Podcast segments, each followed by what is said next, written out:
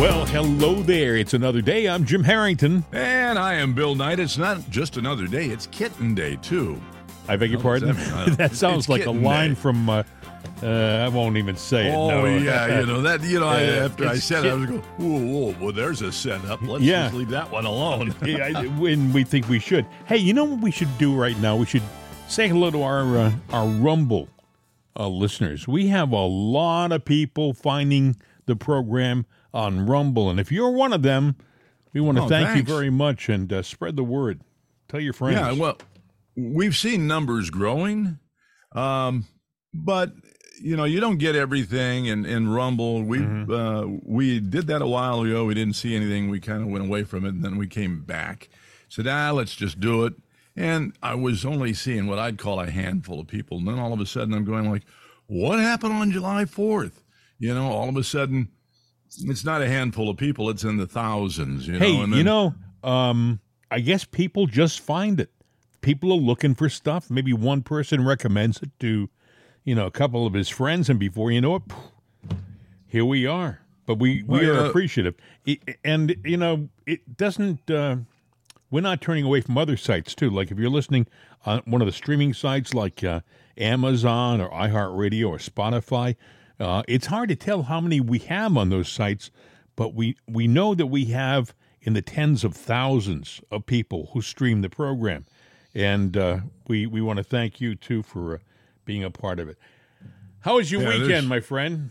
Oh, it was pretty good. Uh, you know, it was low key, non productive, I guess, or productive. I don't know. You know, it, it was a weekend. You know, um, it, I have not gone to see this yet, but uh, that movie Sound of Freedom with Jim Yeah. Caviezel uh, playing uh, that agent who's down trying to rescue the children from child trafficking.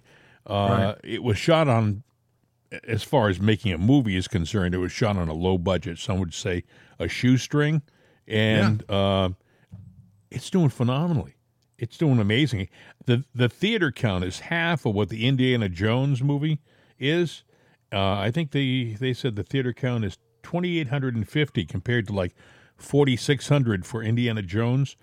Uh, and the weekend box office uh, for the Sound of Freedom was eighteen million two hundred thousand dollars, and and the the opening week total forty million two hundred thousand dollars, which is unbelievable. And uh, they have a, a scoring system. The theater, uh, uh, the producers have called Cinema Cinema Score, and what it does essentially is it tells the producers uh, how their movie is performing overall. And uh, Cinema Score gave Sound of Freedom an A plus. And do you know that movie sat on the shelf? I heard five years, but I, I'm sure at least two years it sat on the shelf at Disney. I, and I don't, th- I don't think Disney ended up releasing it. I think Angel Films came along and either bought the rights to distribute it, and uh, that's how it got yeah, released. probably. Yeah, I don't know. I don't. I don't know much about the uh, the Disney process. You know, it's funny. Disney came up in a conversation over the weekend, and you know their films and stuff. But Mm-hmm. um, I, I, you know, I, I wouldn't. I wouldn't hold my breath counting on on Disney if it, if you've got something that's conservative. Mm-hmm. They're just not going to do it. Yeah, Disney. Uh, all my life, Disney was synonymous with family movies. It was thought of as being the perfect place to bring your kids. You were sure that uh, you weren't going to be put into a tough situation as a parent. But then, then I think it was Touch Touchstone Pictures. Remember Touchstone Pictures? Yeah, That was Disney's uh, branch of, uh, of movies that they could step into the realm of R-rated movies and things like that. They could uh, be more mainstream and make some money off pictures, but not tarnish their brand name. So they had that for a while. But now I don't think they care about tarnishing the Disney uh, brand name. They just they do whatever they want. They- They're very woke, very very woke. I mean, most of their movies have characters in them that uh, most people question. Let me just leave it at that. You know, I mean, they're not uh, the kind of characters you would expect in uh, your Disney movie. Yeah, well, you know, when you have certain, I guess when you get at a certain financial level, uh, money is irrelevant anymore because you know, you you pointed that out with Trump. Money sometimes just it it becomes its own entity and it just breeds itself no matter what you do. Right. It's going to be hard, and you know, which is why having a Soros in the mix. You know, here's a kid that was a thief when he was a kid during World War II, and you know he uh, he got into um, hedge funds. I guess is what it was. He Right. made his money on, and uh, which They asked him once. They said, "Does it bother you when you uh, when you end up destroying somebody to make a profit?" No, it's just business. Just business. is just business. Yeah, just business. Nothing there you in my way. I had to. So if I did, yeah, if I destroy the fam, uh, the guy and his family, well, that's Yeah, well, you know, somebody once told me, you know, if you if you got, you know, if you got moral, you got character, you're not meant for business. that's that's, and I guess it's scary. It really is. it's Uh, kind of true, but kind of not. I mean, you know, of course, you know, the left takes that, and that's what they use to pulverize Trump. I have a paper that's over there talking about all the good things that uh, Trump has done, and I may walk across the room to get it later, you know- but it's stuff that you don't know. Well, Trump is, I think, kind of a different character. He made a lot of money in business, but he he was an astute uh, businessman. He really knew. He wrote the book called "The Art of the Deal." He knew how to negotiate different business uh, projects. You know, he'd negotiate for properties and things like that, and he knew when to walk away. He knew when to up the ante, things like that, and that has been a, a, a talent that he has used in the political realm too. You know, I, gotta- always- I, should, I should play this for you, Bill. All right. He um, was asked, "Why do you, why do you sometimes get really hard and really uh, you kind of attack your opponent? I mean, you don't just criticize them; you label them and things like that. Why do you do that?" Listen to what he said. Many say don't punch down when talking about people like Chris Sununu or Sloppy Chris Christie or Ada Hutchinson. I call him Ada, not Asa, because of certain reasons. Or others. But sometimes it's necessary to talk badly about those that, for no reason other than politics, speak badly about you. Otherwise, the people that love you don't know whether or not they're for real. Are they saying the truth? They're not. So sometimes you have to punch down and you have to say what's happening. Otherwise, they won't understand. It's not fair to them. You have to put them in proper perspective, these bad people. You have to put them in their place. People like this are very destructive, and you have to tell the voters what it's all about. Otherwise, why should they be able to understand it? Thank you very much. I thought that was kind of interesting. You know, he Yeah. he he said, "Why do I use names like uh, uh, Ron DeSanctimonious and stuff like that?"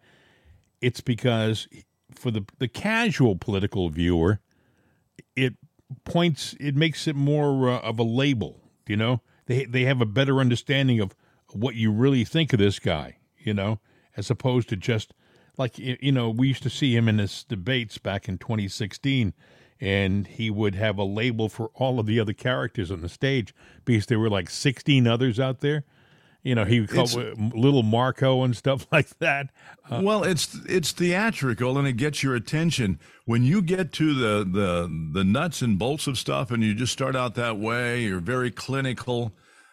Forget it. That bores me. I don't want to do that. It's kind of like you know. I think I sent you a video that I did for fun.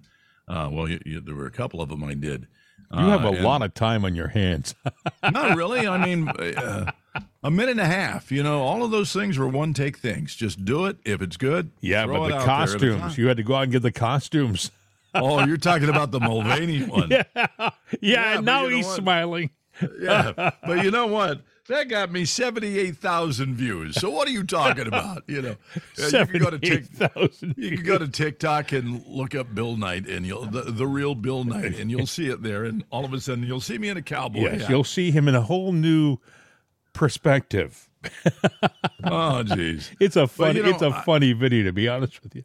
It's a But you know where you're poking fun. I mean, you know, there was that thing I did. Uh, I think it was all of 37 seconds, where I talked about, you know, the world's a crazy place. You know, if if you, um, you know, in Don Christ or not Don Christie, but Chris Christie's house, if you find donut crumbs on the floor, you can bet it was his. You go to Pelosi's house, you find vodka. It's got to be hers. You know. Then Mm-hmm. when you find, uh, you know, Cocaine you in the White the- House. yeah. You go to the biggest drug dealer of all time, or not drug dealer, but drug taker or dealer, whatever it is, and you find cocaine, and you don't have a clue where it came from. Yeah, that's true. You know, come on, you know. But know. that's why you do it. It's a short bite. It gets attention, and people go, "Ha!" They get it because they know. Over And the so- weekend, uh, by the way, they're still talking about they're still talking about the uh, cocaine in the White House, and and Dan Bongino, he's on vacation, but when that story came out, he had to do a little quick video, and uh, I got here's what he said. Dan Bongino, by the way, was a New York City police officer uh, for a number of years, and then he was. I think for about 10 years, he was a member of the Secret Service and he worked with the president's detail. He knows the White House. Listen to what he said. So here's a quick explainer for uh, Cocaine Gate for everyone who is uh, looking for an inside perspective on what uh, what really went down. Here's the issue here. There's going to be a lot of commentary on this from people who have not done security or aren't even remotely familiar with how security at the White House even works. It's a roughly 18 acre complex. So here's the thing it's surrounded by magnetometers and checkpoints. They all have numbers and names. I'm not going to tell you what they are, but whatever. Zebra 62 for the sake of this uh, this video here. You can only enter that complex through, say, Zebra 62 and Zebra 61 and these other specific checkpoints. You can't get dropped in from the roof. You can't get tunneled in from below. You have to go in through one of those checkpoints. They surround the entire 18 acres. So whether this cocaine was found in the Lincoln bedroom or in, say, the diplomatic reception room, s- it doesn't matter. Somebody had to bypass a security magnetometer checkpoint to get that in there. Do you understand? It, it doesn't matter. Once you, the 18 acre complex is like a ring surrounding the whole thing. The only way to get in is to go through one of those checkpoints, right? So now you have to ask yourself, well, who could have possibly went through a checkpoint and brought cocaine in? And the answer is no one. It's someone who would have bypassed the checkpoints. Well, who bypasses the checkpoints? The Secret Service with the protectees. Biden, the Biden family members, Jill Biden. The Secret Service doesn't go through the checkpoints. They have guns. What the hell are they going to go through the checkpoints for? To detect guns? And they bring the protectees with them. The Secret Service didn't have cocaine on them. So it had to be one of the protectees. There's no other explanation. They would never have gotten through the checkpoint. There's not a chance in hell. They were driven in, probably one of the family members was likely driven in by the Secret Service who had it on him, found it, and just left it in the White House. It's a simple explanation, man. Occam's razor. Keep it simple, stupid. Sad, but true. That is most likely what happened. It's the only way that would have got in there. No one's getting in the 18 acre complex. Nobody, not staff, no one else with cocaine on period. There you go. There's your explainer in two and a half minutes or less. There you got it. He, Well, uh, let me let me ask you a question here, and I have a reason for asking. I mean, you heard the one lady uh, on Fox News sitting there talking about uh, uh, that she thought that it wasn't Biden. Um, Ted Cruz says he didn't think it was Hunter either; thought it was Mm-hmm. a staffer that did it. But Bongino thinks no, it had to be Hunter, and I I tend to believe it's got to well, be. Well, he said it had to very- be it had to be a, a Biden family member. Right. It it could have Yeah. been, been any one of the Bidens. The only other thing that I would offer is it could have been any one of the Bidens, even Hunter. But what I'm saying is, uh, I can't believe anybody would be that stupid to bring it into the White House unless what they're trying to do is muddy the story and get exactly what's going on in the news that's going on right now.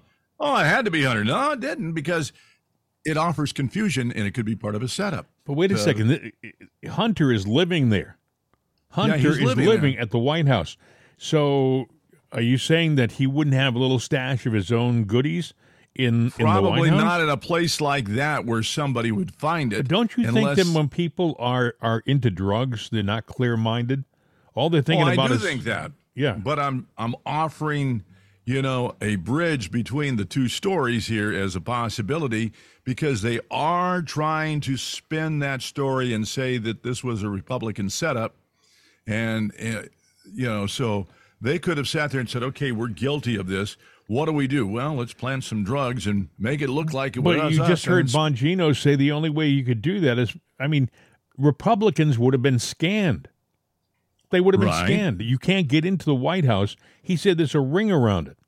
There's Well- magnetometers all over the place. There's a ring around the White House. The only so it had to be one of the protected. It had to be a protected person or a bad Secret Service person. Yeah, the the odds of a, a Secret Service agent risking his career, risking his career is is I think minuscule, slim, or none. In my opinion, it's just my opinion. But uh, uh, I get where you're coming from. I think when you a- have a, a drug addict, and by the way, if you saw pictures of Hunter on the Fourth of July, He I was mean, he looks blasted. he looked terrible. Oh, yeah, he he was on the crack pipe because there's a difference. Now, the only thing that you know, I did see where his hair was a little thinner before, and uh, you know, almost looked like it was splotchy. You know, where the hair fell out or he was picking it out, and you know, that's something that people on crack, you know, or crystal meth especially do. Um, Wow. I don't know. The boy is rough, and uh, he he's not over the problem, but they are trying to spin it, and they will stop at nothing. And you talk about people that wouldn't risk their career. Look at all the people inside the DOJ that are lying through everything. You know what we have a right to know because it's our house. It's our well, house. that's exactly it. Is we is have our a house? we have a right to know why the security was so weak that somebody got uh, an illicit drug into the White House. I mean, Mm-hmm. I mean, what if that were something else? What if that were an explosive or some kind of a uh, a poison of some kind? How did that get into the White House? I don't know. It, it just uh, we have a right to know. And you know, when I hear Chris, uh, Karine Jean Pierre uh, dismiss it, summarily dismiss questions about it, I think to myself, lady, you are doing such a disservice to this country by not answering questions. I refer that answer to the Secret Service. They're doing doing the investigation. No, you represent the president. It affects him. What does he think? Yeah, apparently, I don't. Uh, I don't have the story in front of me, but apparently she was caught in a lie, which I'm, I think she's done a lot of lies. Funniest meme I've seen though was one of her. I think she was in a red dress and she had like white powder all under her I nose, on her I lip, and saw her face. that. Yeah, Yeah. yeah, We're looking into it. yeah, I'm like, oh, yeah, I'm sure you are. Yeah, I saw. You know, I saw that. Uh, did you hear that? Uh, uh, we took out a we took out uh, an ISIS leader over the weekend with a, a drone. Guy's name was Usama al Muhajir, and it was done in Syria. And the thing about it is, uh, when the drone was going in in there to take this guy out, the drone was kind of uh, harassed by Russian jets. right. I mean, what was that all about? I mean, they just trying to make life difficult for us or something, or. Well, they probably had no idea what we were doing, or maybe they did. I don't know. Anyway, uh, this guy, uh, he was a leader of ISIS. I, uh, That says to me ISIS is coming back. You know, for the for a while, President Trump thought it was uh, uh, that he had taken out ISIS, and I think he had. But you know, when you have a weak leader in your government like uh, Biden, I think it's a signal to the bad guys. Hey, it's okay now. Come on, let's get back together. Bring- You know, let's get the band back together again and go out and cause trouble. Also, did you happen to watch Mark Levin yesterday? No, but Uh, I hear he's really calling for a big investigation. Oh, he had a uh, he had a terrific uh, program last night. Uh, I'm going to play a little clip from it. He called uh, on the Trump attorneys to immediately file a motion for order uh, Exactly. uh, on the uh, Office of Professional Responsibility to investigate the series of illegal leaks by Joe Biden's corrupt Department of Justice and Special Counsel Jack Smith. And uh, it's it's a it's a really good introduction. I'm only gonna, like I said, play a, a bit of it. This is Mark Levin. I don't know how this guy doesn't get a heart attack because he gets so passionate. Listen. This is a very serious program tonight, as they all are, but this is especially important. The Department of Justice has become the rogue operation of the federal government under Joe Biden and his Attorney General Merrick Garland. It is controlled by the Democrat Party and the radical left. And I have to tell you, as somebody who served there for many years, first as Associate Deputy Attorney General, then as a Deputy Assistant Attorney General, then as Special Assistant to the Attorney General, then finally Chief of Staff to the Attorney General, in my view, the greatest Attorney General, Edwin Meese. This department, this department is destroying America. It's destroying the 2024 election. It's violating every norm, every tradition, everything it inherited to ensure that that department could be trustworthy and could be reliable. But it has criminalized politics. And I want to say this if we don't break the back of the Department of Justice, and I will explain what I mean in a moment, it will destroy this country. And we won't be able to claw our way back. This is not hyperbole. I'm not trying to be provocative. I don't need to be. Now, here, let's start. CNN exclusive special counsel prosecutors question witnesses about chaotic Oval Office meeting after Trump lost the 2020 election. Multiple sources told CNN, stick with me, CNN, former Trump campaign official cooperating with special counsel in 2020 election interference probe. Sources familiar with the matter told CNN, CNN, exclusive Rudy Giuliani interviewed in special counsel's 2020 election interference probe. Who says so? Multiple sources familiar with the meeting. New York Times. Prosecutors sought records on Trump's foreign business deals since 2017. Who says? Two people familiar with the matter. New York Times. Investigation of Trump documents case continues after his indictment. Who says? According to people familiar with the matter. Washington Post, Justice Department asking 2020 fraud claims as well as fake electors. Who says? According to people familiar with the matter. Who do these leaks help? Do they help Donald Trump? Do they help a single witness?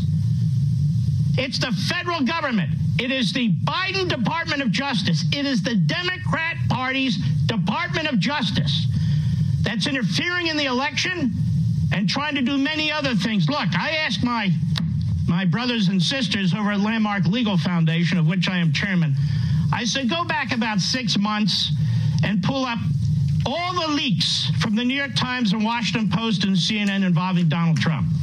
Here it is. Look at this. You see this? These are the leaks from grand juries to witnesses to Mar-a-Lago to the nature of the classified documents, leak after leak after leak, and I limited it to CNN, the New York Times, and the Washington Post. Look at this. What are they doing?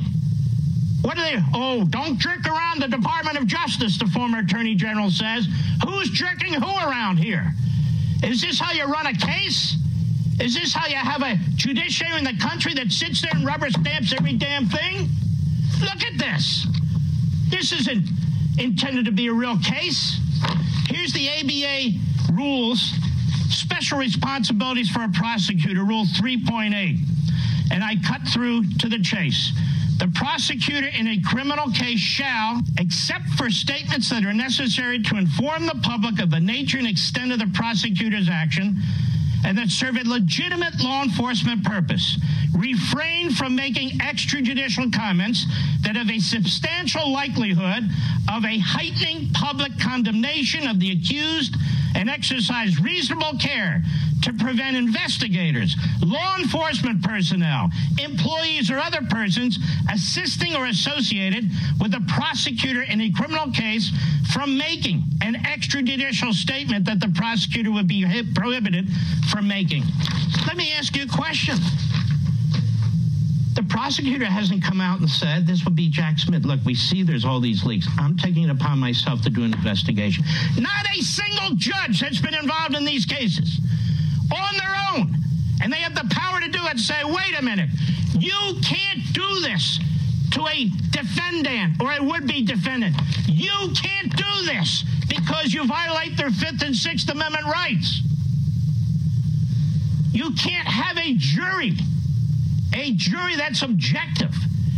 And the goal of the leaking is to make sure they don't have a joy that's objective anywhere in the United States of America. Enormous quantity of leaks, an entire pattern, grand jury leaks, leaks about witnesses, or even the nature of classified information by the government, even in its public filings, but even more in its leaking Prosecution's litigation strategies leaked. Secret filings with the district court on attorney client privilege and the crime fraud exception leaked. Who's receiving subpoenas for what? Leaked. Trump's business dealings leaked. You've got a pattern on this document case. You've got a pattern on the January 6th matter. It is unmistakable. It's unequivocal. All roads go through the Department of Justice. All roads go through Jack Smith's office, the special counsel, who to me ain't so special. Now, the Trump lawyers need to wake the hell up and do something about this. I like that last line. The Trump lawyers need to wake the hell up. My question is, wh- why aren't they doing this stuff? Well, that's a good question, and uh, I'm sure you know Mr. Trump would like them to do something. You know, I, I showed you a story on uh, camera here that no one can see, but anyway, it's a story about. Yeah, You've probably seen it. Corrupt DOJ prosecutor caught trying to bribe lawyers, redacted every uh, reference to Trump cooperating with subpoenas. So when we're talking about the January 6th committee and everything that went on, and Trump didn't do anything either. Uh, page after page after page where they took his name out of it. That guy that you're talking about in that story, I think his name is was it Bratt? Uh, I could be wrong. Jay wrong. Bratt. Jay Yeah. Bratt. Yeah. Do you know he tried to bribe uh, not Trump's attorney, but the attorney to the other, to Trump's um, valet? Yes. va- he the same guy. Try. He said, "Look, at I understand you want to be a federal judge. Uh, well, you know, you cooperate with us, and we might be able to make that happen." You know, they're, they're doing so many things right now that uh, on on face value are corrupt and uh, i- apparently are illegal, and and they're just getting away with it. They don't care. You know, the, Because because they own the people that would tattletale on. If you know the snitches, the, the media and whatnot, and they're in your pocket, you can do any damn thing you want to. Yet you can be the saint of saints, and you're guilty as hell. You know- and I say that Bill, you know, really gets me. They they they complain about uh, the the right conservatives having more influence in the Supreme Court than the left does. bull, bull. But but I, I point to every other level of uh, the judiciary. Every other level seems to be corrupt. I mean, how many times during the 2020 election you would have uh, some organization going to a, a federal judge to get a ruling to stop the count and to recount or something like that, and you would think this is a slam dunk. This judge is going to, you know, on, everybody knows it has to be redone, right, or it has to be recounted, and every darn time these judges would say uh, we have no standing, or the person who brought that to us has no standing in the case. They brought, if you'll remember, 28 states brought a complaint to the Supreme Court, which they say is uh, all conservatives, right? They brought it to the Supreme Court, and they said uh, we want to have the 2020 election revisited. And Yeah. the Supreme Court said to the 28 states, over half the country's states, that they had no standing in the 2020 election. Now, how does that happen? I mean, how does a state not have standing in its le- elections? well, I mean, and they did, they did it. You know, you can't make it up. No, no. The media's in their pocket. Everyone's in there. You know, they've got every which way in their pocket to manipulate and control the story and control your mind. Look at Joe. You know, middle class Joe, poor Joe. He's never had a dime in his Oh, life. Back in me. 2009, he was what, worth what? $30,000. That's it. Okay. You know, on a, of course, he was a congressman then. What, what did they make? 140 or a senator then? What, 140,000, Uh, $200,000? About 200,000, yeah. Yeah. Okay, and he only had thirty thousand dollars in his pocket. I kind of doubt that, but let's say he well, did. he didn't. It's very simple. You just don't file taxes on the money you do make. That's Well, all. yeah, you know, there's a thought, you know, but then he goes along. But you know, he had no money then, and then all of a sudden he becomes a millionaire with really no way of uh, showing that he earned that money. Well, hell, he won an election, and nobody showed up at his rallies, and you know, but they showed up in mass to vote. Bull. I got a question. How many how many other guys in Congress are as corrupt as Joe? We talk about Joe being corrupt, But how about the other guys in Congress who uh, aren't in Joe's situation right now, don't have the spotlight on them? I'm talking about other senators and other uh, congressmen. I mean, is uh, is it more corruption than less? I mean, do we have a situation where more of our Congress is corrupt? If guys leave office, the job, like you said, pays uh, maybe a congressman 165 or 170 uh, a year, and maybe pays uh, a senator 200,000 a year, and they walk out millionaires. Well, Hollywood knows about it. The media knows about it. When you go into political office, you know, a fig, you know, picture yourself. They give you a jack in the box. They just go crank that handle, and when the door pops open, money flies out. Because that's what you're doing. You've got a money machine in your hands because you get in.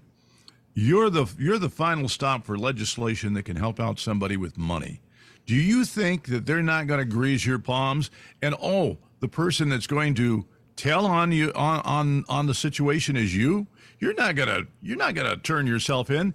They're all damn well, I'm gonna say ninety percent of them are probably corrupt. Which is why you hear congressmen saying, "Well, uh, we're going to have a hearing, but it's going to take uh, two or three months." As a matter of fact, let me let me just play Greg Steube. Now, I'm not saying he's corrupt by any stretch of the imagination, but you got to hear what he says when asked about the timing of the impeachment process for Joe Biden, because I guess they've talked about impeaching Joe Biden. Now, mind you, with President Trump, the left impeached him in about 25 or 30 seconds. But yeah. uh, when when the other side, the Republicans and conservatives, are talking about impeaching an obviously corrupt president, uh, here's what uh, Greg Steube had to say. Listen. What's the timing on the end of Comer's investigation and when you would actually see an impeachment trial? So in my discussions with him, the challenge is getting all this subpoena information and financial information from all these different LLCs and banks. So they basically laundered the money in all these different individual LLCs. So you have to do specific subpoenas to those specific LLCs bank records. So it's going to take some time. I would imagine probably the next 30 to 90 days before you're going to get that financial information back through the subpoenas. Um, so it should be in the next couple of months. Hopefully by like fall, the Comer will have that information. They can move forward in the committee process to investigate it, bring the information before the American people, and I think we move forward with an impeachment proceedings. Yeah, but you're not going to get two thirds of the Congress to take this guy out of his job, right? I mean, the House could impeach Joe Biden uh, over this, but the Senate probably won't. You, you, you've got Democrats completely ignoring it, and the media completely ignoring it. I mean, the media will not cover this story, even though these are the no. most serious allegations ever leveled against the president. I mean, you're talking about bribery of the vice president while he was sitting vice president, bribery right. of his family members. I mean, this would have been a Republican member of Congress, you'd be indicted already and sitting in prison. But because it's Joe Biden, the DOJ and the FBI, which is basically the enforcement arm of the Democratic Party now, is completely and utterly protecting him. We could get the votes into the House, but we'd have to get 60 votes in the Senate, like you said. But I would think that even like like moderate D's in the Senate, like a Manchin or a Sinema, would see the level of corruption here and be like, look, we can't stand for this before the American people. But unfortunately, uh, I don't think Democrats, the, the, you're probably not going to get eight of them or 10 of them to sign on uh, to removing the president of the United States just because of party politics, which is yeah, sad. Well, I mean, it is sad. We have a, a double standard here. The Democrats will impeach President Trump, uh, and they'll do it in record time and they don't care whether they have the number of votes in, in the Senate. They just love having the process. The process is the punishment. If the House were to impeach President Biden and the Senate were to not impeach him, you know, uh, it, it, at least it would send a message.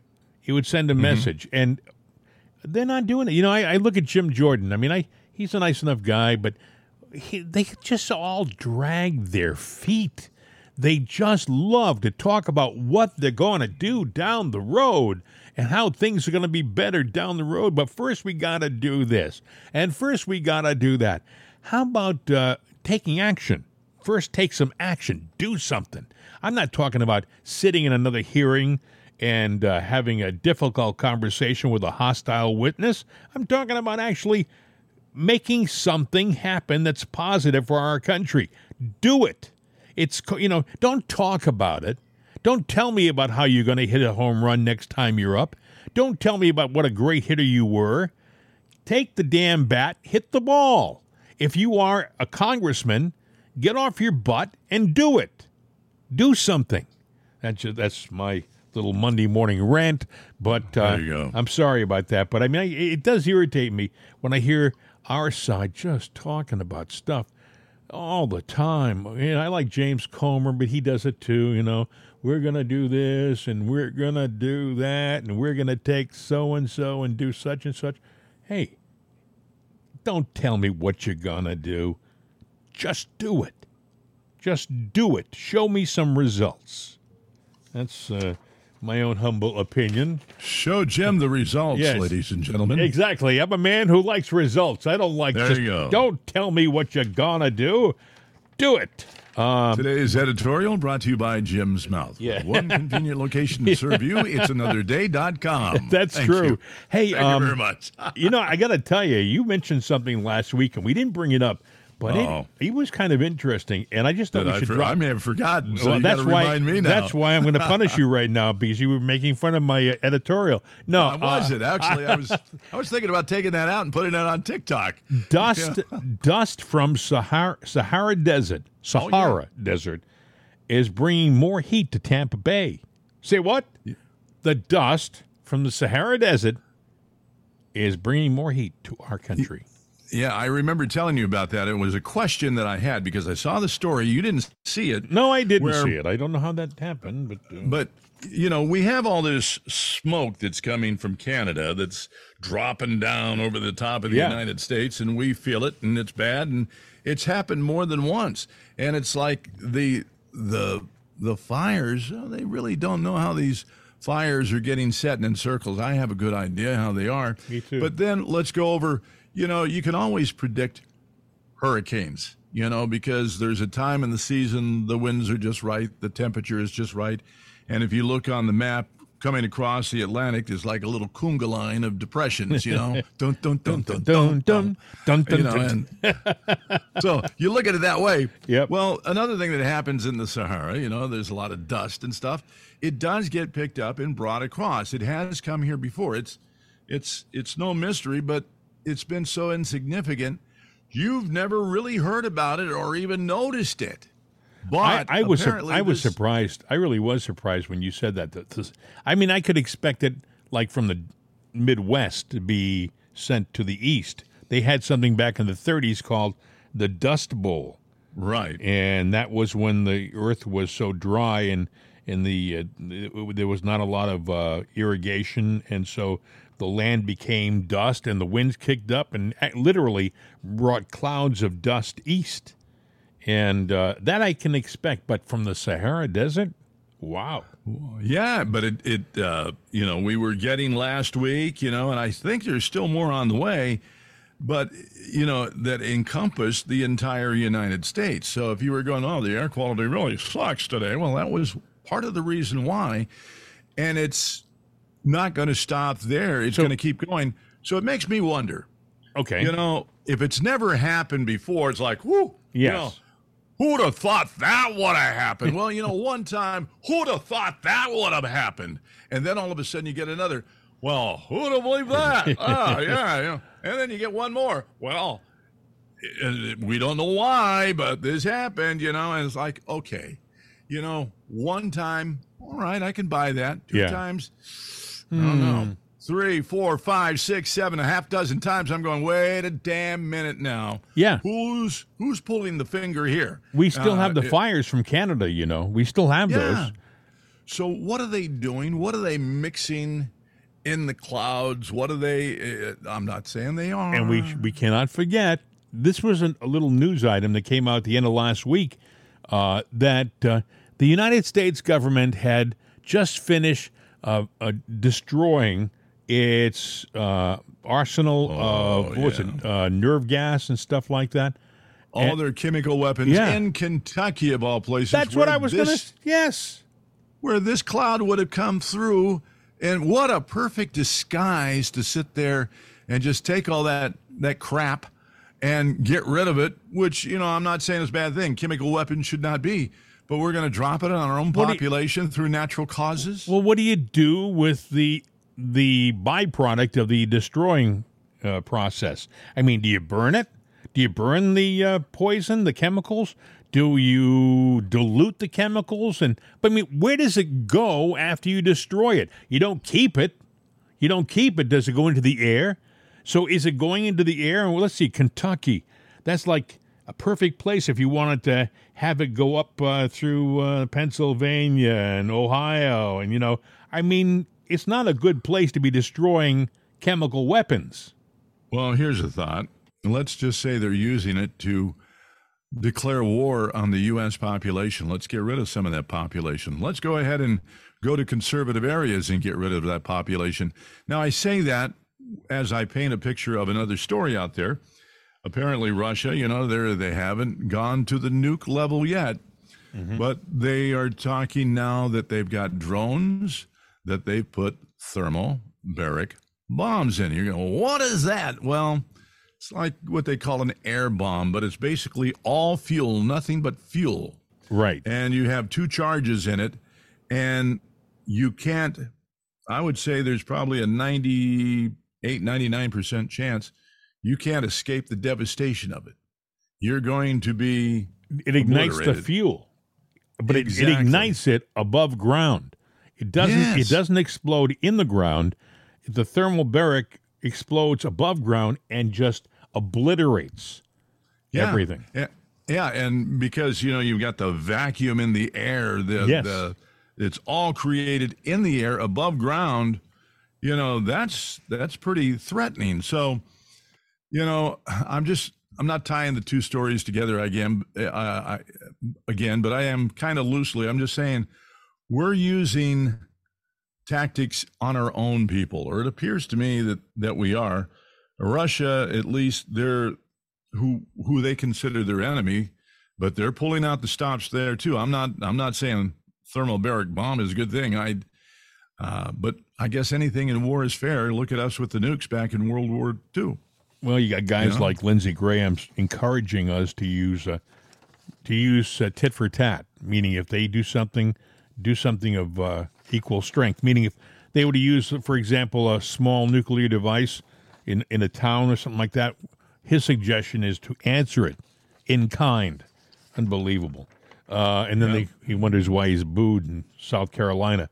Uh, another thing that uh, I thought was interesting, Bill, uh, a Texas judge is warning Americans that the invasion by tidal waves of illegals streaming across our southern border every day isn't just a problem for people living in the border states, but is instead a direct threat to every community in the country. This is from uh, uh, Terrell County Judge Dale Carruthers. He said, They're coming to your town. They're coming to your town. I totally, totally agree with him. I mean, uh, if you think that the problem is limited to Texas, Arizona, and the border states, nah. Now, they're going to be coming to uh, the Midwest, to South Dakota, places like that. They're going to be in your neighborhood too soon, if they're not already there. And no, I'm looking. I'm I'm look at people say, well, they're just people. Yeah, they're just people. Some of them, by the way, just people. Others, I don't know whether you're aware of this. We may have talked about this on Friday, but uh, Gordon Chang, who's an expert on China, he was interviewed at the end of last week, and he said, look at it. There are some good Chinese people coming across looking for a better life. He said, and you got to have money to do it from China. You need at least thirty-five thousand dollars to uh, not just come across on plane, but then you have to pay the coyotes, uh, the cartels, thirty-five grand to have them, you know, escort you into the United States, which means that you have to have money. He said, but there's also a number of these people who he believes are uh, Chinese soldiers. He says, and I'll give you an example why. One of the traditions, I didn't know this, that the Chinese do, the Chinese soldiers, is they perform a ritual where they drink blood. I'm so help me God. It's it's a tradition, and I guess they they caught some of these Chinese uh, uh, illegals drinking blood in a ceremony in Panama, and these are the same guys who are trafficked into the United States. We have in our country right now. I'm absolutely positive an illegal element of Chinese that are setting up to if there's a if there's an attack on our country, they're going to be already in our country to destroy our infrastructure, blow up bridges, take down power lines, destroy our communications. These people are already here, and I submit that this administration allowed it to happen, and that's treason. That really is. Yeah, but. Uh, I, I think this guy, this Judge uh, Carruthers, uh, he's right on the money. They're already here. They're coming to your neighborhood. Um, I was just looking at a story. It's kind of weird. I don't know where this, you know, where this goes, but uh, apparently the rising temperature now from climate change may cause. Are you ready for it? Uh, and apparently it's going on, and they say it's climate change that's doing it. Is kidney stone uh, epidemics? Yeah, You know, I- it's funny you should say that. I got a grandson who's just a young guy, young guy, and he's in the greatest shape. I mean, he's got a physique on him. Um, he, he sort of looks like me when I was twenty. but anyway, I hope the hell he looks better than me when I, he's my age. But anyway, uh, but anyway, uh, the poor kid's got kidney stones, and you know uh, he doesn't. He- they're trying to figure out where do these things come from in a kid twenty years old, eighteen years old, Uh, nineteen. years old. well, I don't know. I mean, I, I I used to fight with that all the time. I remember going into uh, what is it uh, in Memphis? You know, uh, the, the big university hospital there, and I had kidney stones really bad where they were doing that. And but you know, I had a diet of uh, every day. I thought, oh, I was doing a healthy thing.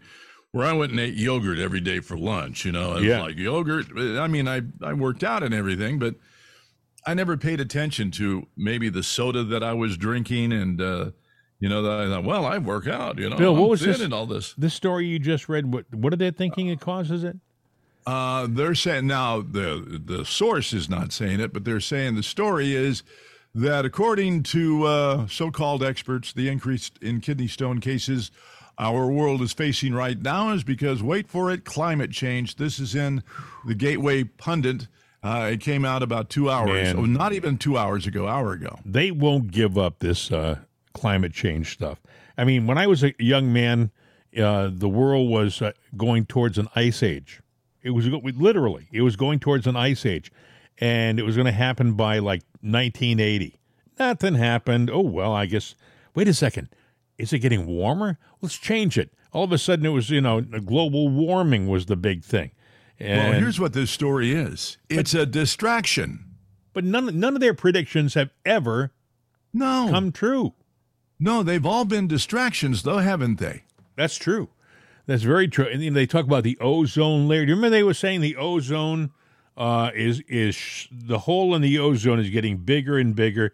The ozone is a protection element above our planet to keep the uh, cancerous sun rays from uh, destroying us and giving us cancer.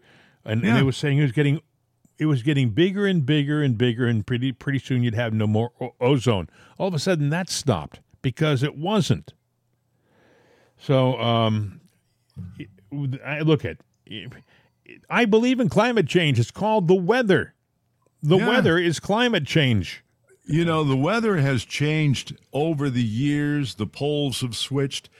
It is nature. It happens. They're talking about the sun, and we're getting blasted with all these uh, these heat wave uh, waves and uh, you know uh, solar storms and whatnot.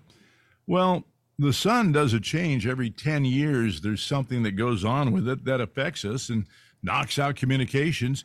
And it's gone on for millions of years. And I predict it's probably going to go on for What they call them? another million solar solar storms. I think is what they call them. Yeah. solar storms. And I guess there's a reversal of something that rotates up there. I look, I am not a science guy, but I read these stories and I'm going like, yeah, but it, you know, it happened before 10 years ago and then 10 years before that it is a cycle kind of like the el ninos here you know that has been going on for decades you But know and i sure, would they sure they sure love to make an issue out of it. I mean, guys like Al Al Gore and uh, John Kerry have uh, made a career out of the environment. Oh, I mean, Al Gore said that the tides were going to rise. We were going to lose Florida. You know, Miami was going to be underwater. All these things were supposed to have happened that never did happen.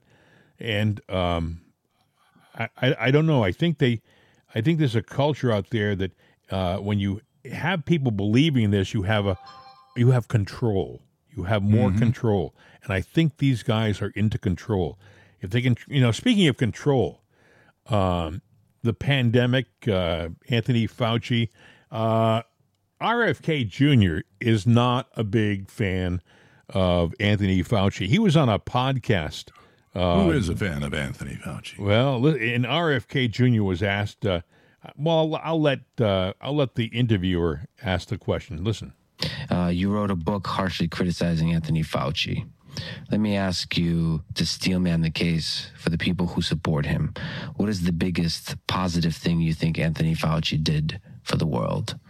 What is good that he has done for the world, especially during this pandemic? you know, I don't want to uh, sit here and speak uncharitably by saying the guy um, didn't do anything, but I, I don't, I can't think of anything. I mean, if you, um, if you tell me something that you think he did, you know, maybe there was a drug that got licensed while he was at NIH that, you know, benefited people. That's certainly possible. He was there for 50 years. And I, I in terms of his, um, of his principal programs, of the AIDS programs and his COVID programs, and I think that the harm that he did vastly outweighed the, you know, the the benefits. Do you think he believes he's doing good for the world? I don't know what he believes. I, in fact, in that book, which is I think 250,000 words, I never try to look inside of his head. I, ju- I deal with facts. I deal with science. So, and every every factual assertion in that book is cited in source to government databases or peer-reviewed publications. And I, and I don't. I try not to speculate about things that I don't know about or I can't prove. And I do. I cannot tell you what his motivations were. Or I mean, all of us he's done a thing, a lot of things that I think are really very, very bad things for humanity, very uh, deceptive. We all have this uh, um, this capacity for self deception. As I said at the beginning of this podcast, we we judge ourselves on our intentions rather than our actions, and we all have an almost infinite capacity to convince ourselves that what we're doing is is right. And um, you know, not everybody kind of lives an examined life and is examining their motivations and the way that the world might experience um, their professions of goodness. Let me ask about the difficulty of the job he had. Do you think it's possible to do that kind of job well? Or is it also a fundamental flaw of the job of being the central, centralized figure that's supposed to have No, scientific I- I- policy? no, I think he was a genuinely bad human being, and that there were many, many good people in that department over the years. Uh, um, Bernice Eddy is a really good example. John Anthony Morris, many people whose uh, careers he destroyed because they were trying to tell the truth. One after the other, the greatest scientists in the history of NIH were run out of that organization, out of that agency. Uh, but you know, I, I- people listening to this, I, you know, probably, you know, will in hearing me say that will think that I'm bitter or that I I'm doctrinaire about him. But you know, you should really go and read my book. And I, it's hard to summarize a, you know, I tried to be really methodical, to not call names, to to, to just say what happened. That's RFK Jr. talking with uh, uh, a gentleman, I believe his name is uh, Fridman.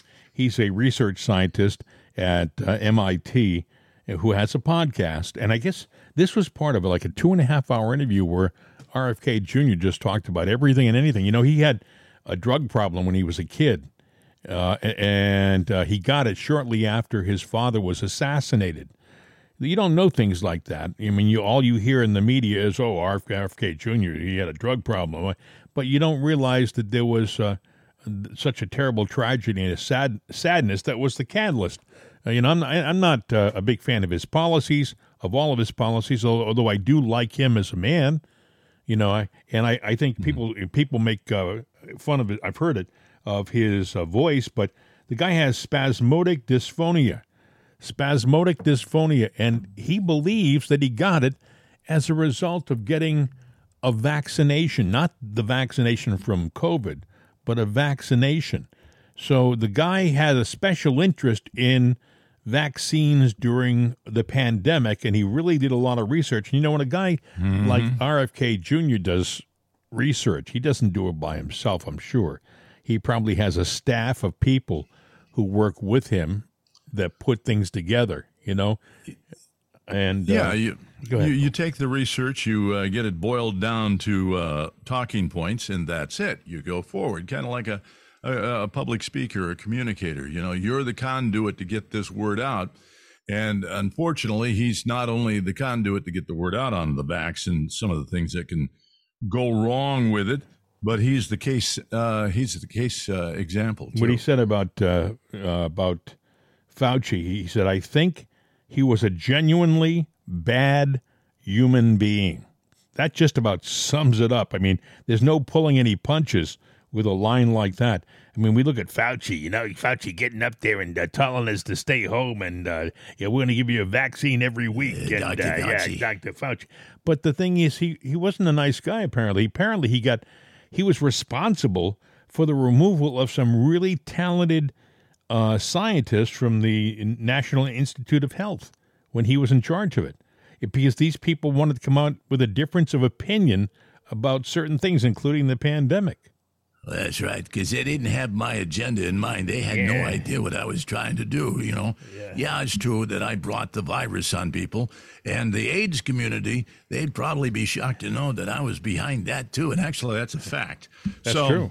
Yeah. Yeah, I mean, I was making a joke, but actually, if you go back no, he, and really he was do your due responsible. diligence, He was yes, he was responsible for our our answer to AIDS, or he was partially responsible back in the '80s when he first got into the NIH.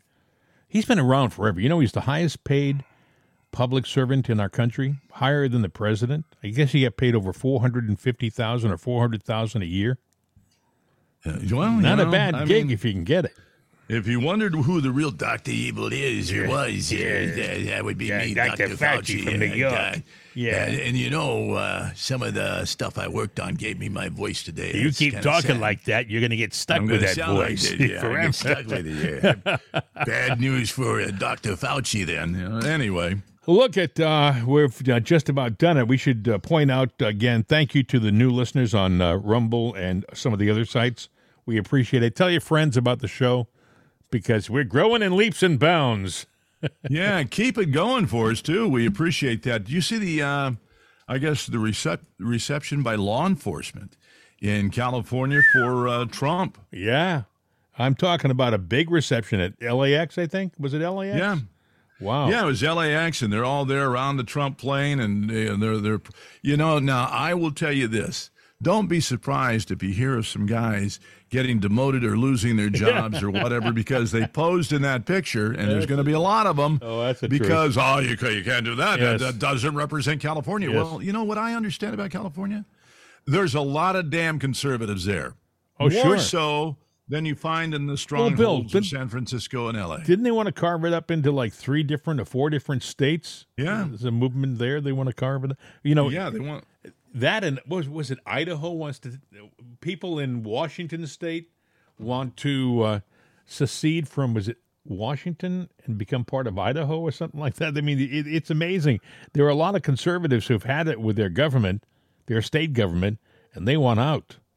Yeah. So, well, uh, I mean, Joe Biden, his his reign is over, and I mean, I don't even think it was a true reign. I, you know, we could that would be a whole different show.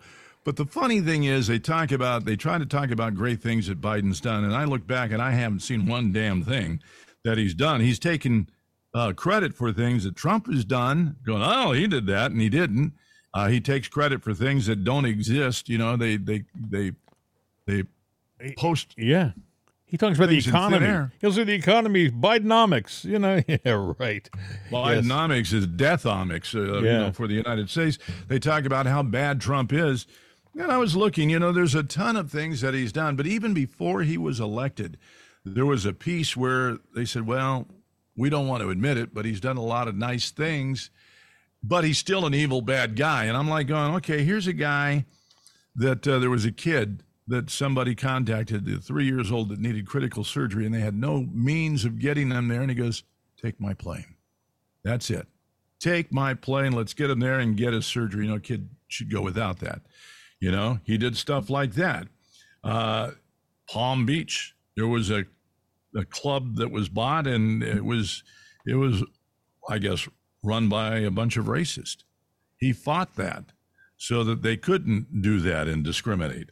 You know, now I thought he was a racist, but apparently he's not. Um, you know, he's there. There's you know a lady uh, where her family was murdered. You know, so you know he stepped in on that to to help her out. There was a bus driver that uh, had a suicidal woman on there on his bus. The bus driver altered his route to prevent what was going to happen. Trump read about it and said, "Well, you know what? That guy's a hero. He deserves to be rewarded for that," and gave him ten thousand bucks. And he actually did give him the ten thousand bucks. So don't Wow. let you know. And and the list goes Well, on you know, and on and on. Saturday night he was in Las Vegas and he went to a uh, it was a UFC fight, right, a match, and he he walked into the stadium, and the crowd went bananas, and then he got and sat down at the at the edge of the uh, ring, and one of the UFC fighters came over the wall. I guess they have a wall around the uh, mat. You know, he came over the wall to shake hands with Trump. I was surprised he wasn't swarmed by uh, Secret Service, but he came over and he just took off his glove and he shook hands with the president. And then another UFC fighter yelled from inside the ring, "We need you, we need you." So Well, you know, and that scares me that you know he's he to to be with the people, he's stepping out of the protection cover. I know. You know, and uh, the only the only people that I know, and I'm not a Democrat, but the only people that I know that ever did that was uh, a Kennedy. And uh, Oh yeah, well, that's scary. It does. It scares me too. And I saw him giving out uh, milkshakes at the Dairy Queen Yeah. last week. Uh, it bothered me because it was a room filled with strangers. Well, that's what I'm saying. You know, he can be driving by in a motorcade and he'll stop that motorcade to get out and go. Uh, I I always like to say, you know, sometimes you know celebrities have to get out and wallow with wallow in the mud with the crowd. Just get out and be with them. You know, so he's saying I'm not above you. You know, yeah, he was born with money. He's known this. Hell, you know, the one thing that he's done for military veterans, he he doesn't know what it's like to fight. He's never been overseas, but he knows the sacrifice that they've done, and he's always supported the military, always been behind them. He does everything they can he can to support them. And you know, you talked about the story where he was getting on Air Force One one time, and I think it was Air Force One, whatever it was. Marine was- one. It was the uh, helicopter. one. Yeah, yeah.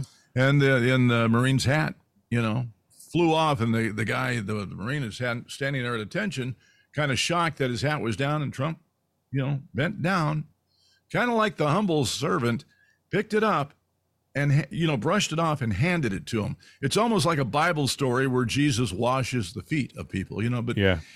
he he does kind and good They, things. they call him the blue collar billionaire. The blue collar billionaire because he relates so well and he's loved so much by the average Joe, you know. Anyway, my friend, we've done it. We should say, uh, we should give our phone number and the email address and wrap this sucker up. Our phone number is let's do it here. Yeah, it's 833 538 7868. 833 538 7868. And there's mail at itsanotherday.com. Mail at itsanotherday.com. Please uh, share this podcast with your friends if you're listening. Give it a share, give it a like, and uh, spread the word. I mean, it's been happening for us, but you know, I can't reiterate enough that we need to keep that momentum going Yeah. because we're seeing big numbers. But if you've noticed, if you've listened all the way through, what is the one thing you never hear us do? Advertising. That's true. That's Uh, true. now we're we're not going to go out and beg for advertising. We do want to say that you know there is a big audience, but it would have to be the right advertising because there is a cost to doing Oh doing yeah, this. people don't realize. They say, "Oh, you have fun doing your podcast, but there's an We expense." Yeah, we do have fun, but there's an I was- expense. I was talking to that uh, that kid that does uh, I say kid, young man that does movies, and sometimes I'll play villains and stuff. But one of the guys, and I said, yeah, you know, typecasting. It is actually because hey, look, you know, I can do a. I, I'm a good bad guy, you know. You're- you're a good bad guy. Yeah. yeah. So you know, I, I, you know, but uh, Uh, You're right, typecasting. But there's one of the guys on there, really big conservative, and I didn't know that he was loyally listening to this thing since we did a project last year. And I was saying, yeah, you know, sometimes we wonder if we're, uh, you know, if we're just barking into the wind. And he goes, no, you can't do that because so and so would be. Uh, I'm not mentioning the name. Uh, would be very devastated because all he does is talk about you guys. I want you to go to uh, our uh, to the website uh, t- that carries our our program, the host website, and look at the statistics for the countries that listen to our program. We know. have people listening all over the world in the strangest places, Malaysia, New Zealand. Uh, I mean, every I, I, I sit and I go, how do these people find us? You know, where where, where do they get? Uh, it's another day with uh, Jim and Bill. You know, how do they find this program? But they do. Yeah. Yeah, it's amazing. Well, the funny, yeah, and we we we have a stream that rolls like a radio station called CRN America. We had big hopes and dreams for that. I would look at the statistic numbers on it and go, nah, it's not doing that well. But then I look at, you know, the the notifications that I get of all the likes and everything, and I'm going, well, this number sure as hell doesn't match with that number. So, uh, you you sit there and you wonder and guess sometimes, but you know, we're not computer techies.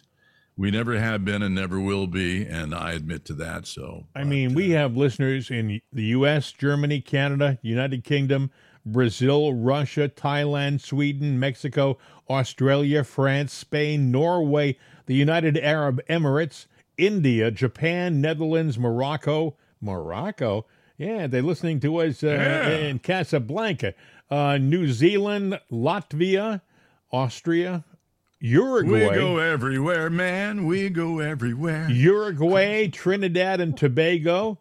Is that a sauce? I'm just curious. Uh, Romania, Portugal, Philippines, Panama, Kenya, Italy, Ireland, Iran, Indonesia, Honduras, Guatemala, Ecuador, the Czech Republic, Chile, the Bahamas, Argentina, South Africa, and then there's a bunch of unknowns where they just couldn't get the, uh, they couldn't figure out what they were, were coming Well, from. that's it. That's interesting. The unknowns, and see, that's the account unaccounted for. But you'd go with that, and you give a small number to each one, and and you know, uh, you, you sit there. But we do actually have very large numbers, and we've touted about it before. Hey, I don't want to brag, but you know, there's people out there. Hey, but to us, uh, you know. speaking of bragging, we've uh, actually talked much longer than we've ever talked. Yeah, so, we're yeah, let's brag ourselves right out the door. Yeah, so uh, as you would say normally on every radio program, Hasta la vista, baby. I'm out of here.